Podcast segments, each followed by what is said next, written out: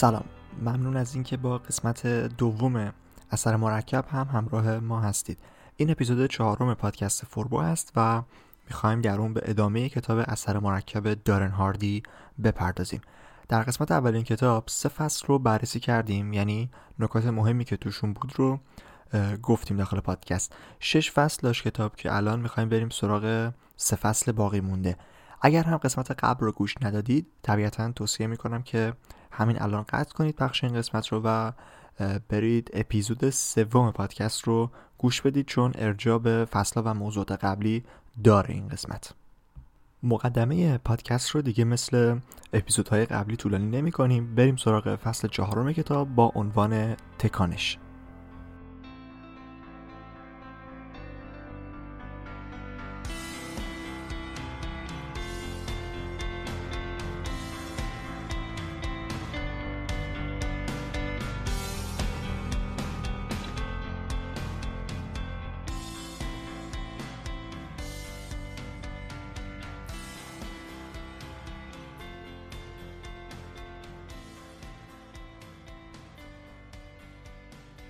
قبل از اینکه نظر نویسنده رو در مورد تکانش بدونیم چیه و چه ارتباطی می‌خواد بین اون و اثر مرکب ایجاد بکنه ببینیم که خود تکانش چی هست. این چرخ و فلک های دستی که یه عده میشینن توش و یکی باید هل بده یعنی بچرخونه تا را بیفته این مثال خوبیه که تکانش رو میشه توش دید. اول که میچرخونید به سختی حرکت می‌کنه و تکون می‌خوره. ولی کم کم میفته رو دور و دقیقا زمانی که از حالت آروم دور خوردن میره رو حالت دور خوردن شدید اون موقع است که میگن تکانش اتفاق افتاده. یعنی مرز بین آروم و اون حالت تند و شدیدی که به سرعت میچرخه و نمیشه گرفتش رو به این میگن تکانش به مرز بین این دوتا. دارن هاردی برای شروع توضیحات خودش در مورد تکانش به قانون اول نیوتون هم اشاره می‌کنه. اجسام ساکن تمایل به سکون دارند مگر اینکه نیروی خارجی به آنها وارد شود. اجسام متحرک هم دوست دارن به حرکتشون ادامه بدن مگر اینکه چیزی باز مانعشون بشه. نویسنده میگه دقت کردید که همیشه افراد موفق به موفقیت های بیشتری می‌رسن یا ثروتمندها ثروتمندتر میشن. میگه این به خاطر تکانشه. به قول نویسنده تکانش یکی از قدرتمندترین و مرموزترین نیروهای موفقیت هست و نمی‌تونید ببینیدش یا احساسش کنید. ولی وقتی بهش برسید خودتون متوجه حضورش میشید. میگه آدم های آدم هایی که مثلا موفق بودن و هر روز هم موفق تر میشن اینا به خاطر اینکه به تکانش رسیدن. وقتی شما هم به تکانش برسید می‌تونید بیوقفه جلو برید و دیگه چیزی با آسونی نمی‌تونه شما را متوقف بکنه. قسمت بعدی این فصل با عنوان چگونه به تکانش برسیم شروع میشه. نویسنده پنج مورد رو میگه که اگر اونا رو رایت بکنید می‌تونید بهش برسید. البته این موارد یکم شبیه این مدل. فرمول های موفقیت و خیلی باهاشون موافق نیستم ولی پنج مورد رو خیلی خلاصه میگیم که دید کلی نسبت به چیزی که گفته شده به دست بیارید. اولین مورد میگه انتخاب ها و تصمیم های جدید بگیرید تو زندگی. بر اساس اهداف و ارزش های اصلیتون که می‌خواین بهشون برسید. یعنی ببینید چه انتخاب هایی می‌تونه شما رو به اون هدفی که می‌خواید نزدیک تر بکنه. دوم به کار بستن اون انتخاب ها از طریق رفتارهای مثبت و سازنده هست. یعنی شروع رویه ساختن که در همین فصل دوباره بهش اشاره می‌کنیم. سومین مورد تکرار اون اقدام های مثبت برای به وجود اومدن عادت های جدید هست. تکرار بکنید رفتارهای مثبت رو تا تبدیل به عادت بشن. این عادت میشن یه جور رویه و مورد چهارم میگه تبدیل رویه ها و ریتمای رفتاری به کارهای منظم و روزانه. در از کارهای منظم روزانه. اشتباه گفتم.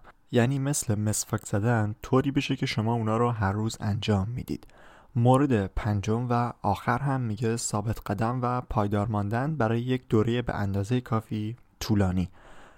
چون طبق خود چیزی که در فصل اول در مورد اثر مرکب هم گفته شد زمان خیلی مهمه. عنوان قسمت بعدی قدرت رویه هاست. نویسنده میگه یک رویه عملیه که شما هر روز اونو انجامش می‌دید. هرچی هدفتون در زندگی بزرگتر باشه نیاز هست که رویه های سختتر و شدیدتری داشته باشید. دارن هاردی از اونجایی که ناشر و سردبیر مجله موفقیت هم بوده زیاد با صاحبان کسب و کارهای موفق مصاحبه کرده. و در این قسمت کتاب میگه که حرف همه اونا در یک چیز مشترک بود. همشون از یک سری ریتمای کاری روزانه و منظم صحبت می‌کنن که همون رویه ها هستن. در این بخش میگه بیاین ریتمای رفتاری درست بکنید. همین کاری که می‌خواین در راستای اهدافتون روزانه انجامشون بدید و قراره به رویه تبدیل بشن رو تبدیل به ریتم رفتاری بکنید. به قول نویسنده ریتم های رفتاری منظم رو که بسازید سوار قطار موفقیت شدید. برای ساختن ریتم های رفتاری باید کاملا همه چیز رو ثبت بکنید. طبق مثال و نمونه خود کتاب یک جدول کشیده که در سمت راستش اون کارهایی که قرار انجام بشن رو نوشته.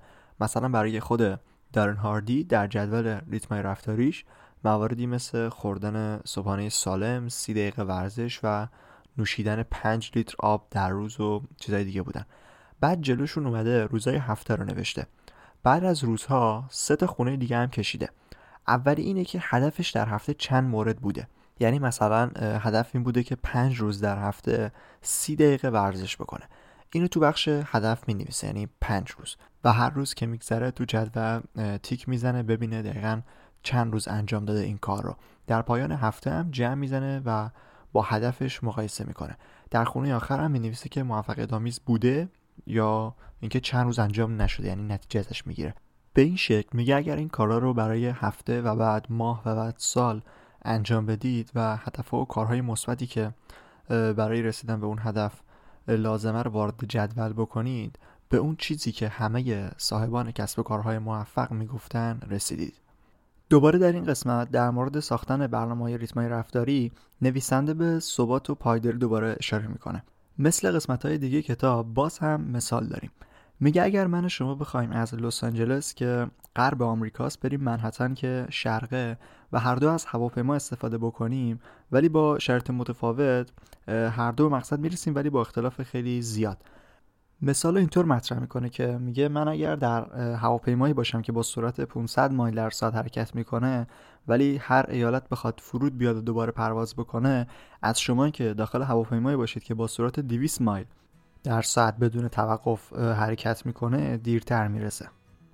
باز هم با اینجور مثالا می‌خواد بگه که یک چیز رو که تصمیم می‌گیرید انجام بدید روش وقت بذارید و به صورت مستمر ادامش بدید. فصل چهارم هم تموم شد. فصل بعدی عنوانش تاثیرات هست و نکات مهمی رو مطرح می‌کنه که در ادامه بهش می‌پردازیم.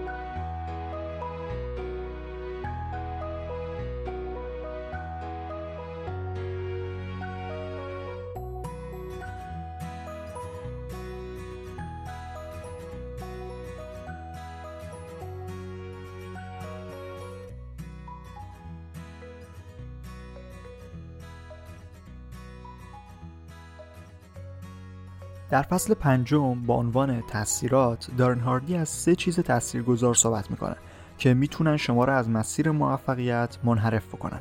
اول ورودی ها هستن چیزایی که مغزتون رو با اونا تغذیه می‌کنید. دوم ارتباط ها هستن یعنی آدمایی که شما با اونا وقت میگذرونید. و سوم محیط همون محیط اطراف. این سه مورد رو هم به صورت مختصر بررسی می‌کنیم. عنوانهای جالبی هم جلوی موارد تاثیرگذار نوشته شده که مثلا برای همین اولین مورد که ورودی ها هست نوشته زباله وارد می شود زباله خارج می شود منظور از ورودی هم کاملا ورودی های مغز هستن. یکی از مهمترین ورودی های مغز ما مربوط به اخبار میشه. اخبار یا در از اخبار منفی چون الان دیگه فقط خبر منفی انگار خبر و دیگه چیزای مثبت ارزش خبر شدن رو ندارن. کتاب یکم قدیمیه و اخبار و ورودی ها رو برای تلویزیون مثال می‌زنه. مثالش هم طبیعتا مال همون زمان یا حتی شاید قبلتر از زمان انتشار کتاب که 2010 بوده هست. میگه که در آمریکا افراد بالای 12 سال به صورت میانگین در یک سال حدود 1704 ساعت تلویزیون تماشا می‌کنن. یعنی میانگین 4 ممیز 7 همه ساعت در هر روز. باز دقیقترش می‌کنه. یعنی 30 درصد از زمان بیداری. حدود 33 ساعت در هفته.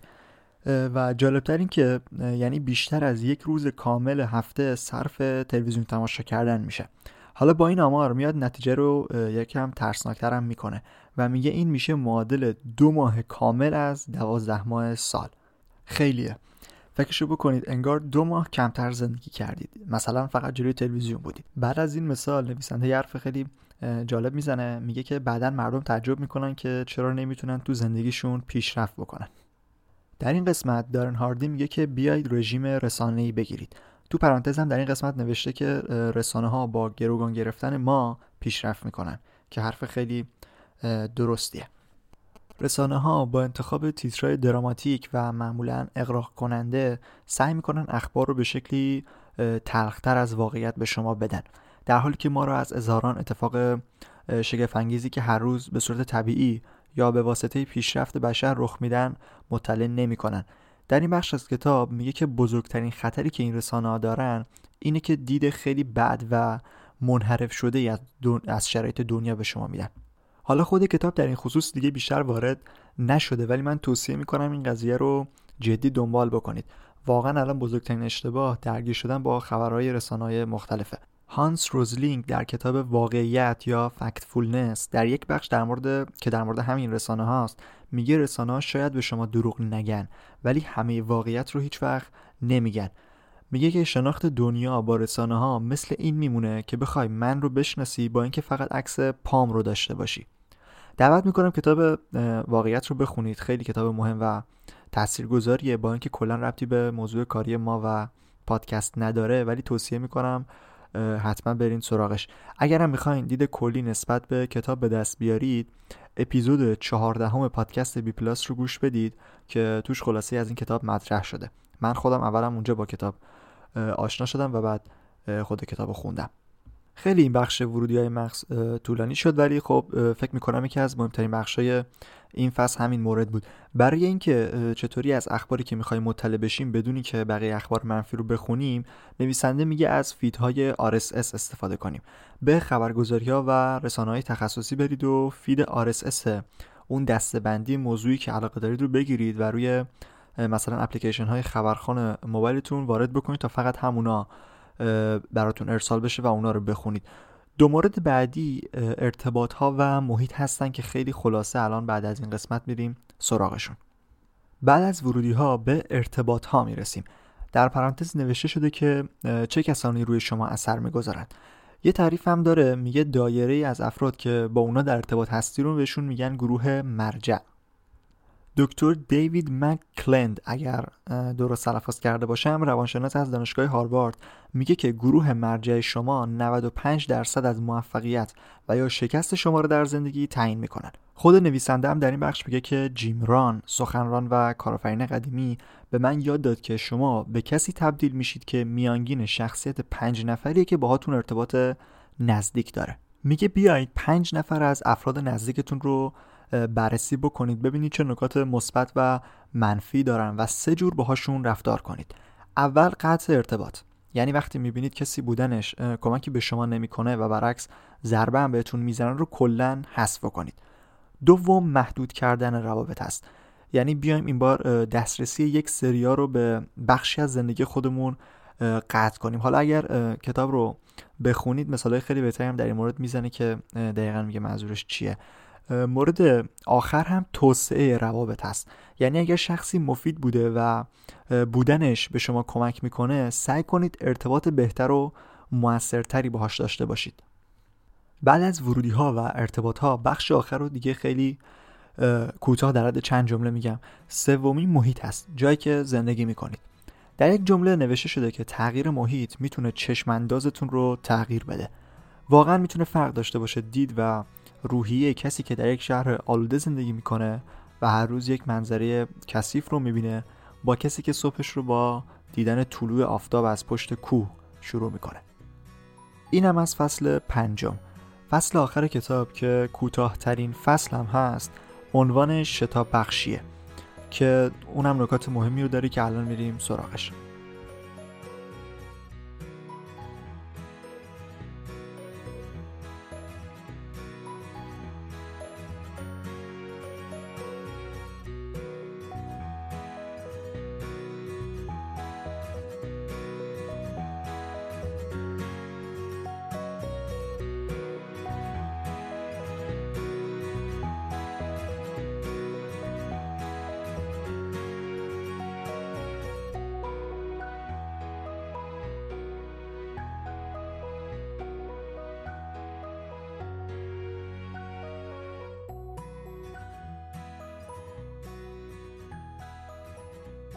در فصل ششم کتاب اثر مرکب نویسنده در اصل ترفندی رو معرفی می‌کنه که می‌تونه کمک کنه زودتر به همون قدرت اثر مرکب برسید. اگر دقت کرده باشید مثال های گفته شده مخصوصا در اول کتاب در زمان زیاد جواب می‌دادن. اما در این فصل میگه بیاید نقطه محدودیت هاتون رو حل بدید یکم بره جلو. میگه مثلا اگر در باشگاه قرار یک حرکت ورزشی رو دوازده بار انجام بدین بیاین این بار بکنیدش 15 بار. همینطور یکم بیشتر از توانتون کار بکنید. مثلا در همون مثال سکه جادویی که در قسمت قبلی پادکست گفتیم اگر هر هفته ارزش سکه رو دو برابر می‌کردیم در آخر به جای 10 میلیون دلار 171 میلیون دلار مثلا داشتیم. کلا در این بخش حرف اصلی دارن هاردی اینه که فراتر از انتظار خودتون عمل کنید. لحظه هایی که به پایان کار می‌رسید بررسی کنید ببینید میشه یکم دیگه اضافه تر کار کرد یا نه. میگه همین کارای اضافه کوچیک می‌تونه به موفقیت شما شتاب بده و شما رو زودتر به اون هدفی که دارید برسونن بخش مهم فصل ششم کتاب همین بود. دیگه محتویات کتاب تموم شد. فقط یک بخش نتیجه گیری داره که یک جمله جالبی هم توش داره که میگه یادگیری بدون عمل بیفایده است. انگیزش بدون عمل هم منجر به خودفریبی میشه. به عنوان حسن ختام نویسنده میگه بیایید به پنج سال گذشتهتون نگاه بکنید. ببینید چه کارایی کردید و چه کارایی نکردید و چه زمانهایی رو از دست دادید. بعد بیایید برای پنج سال بعدتون برنامه‌ریزی دقیق بکنید. ببینید چه هدفهایی دارید و دوست دارید پنج سال آینده در چه جایگاهی باشید. جمله نهایی کتابم اینه که هدفاتون رو بسازید و اونا رو مکتوب کنید.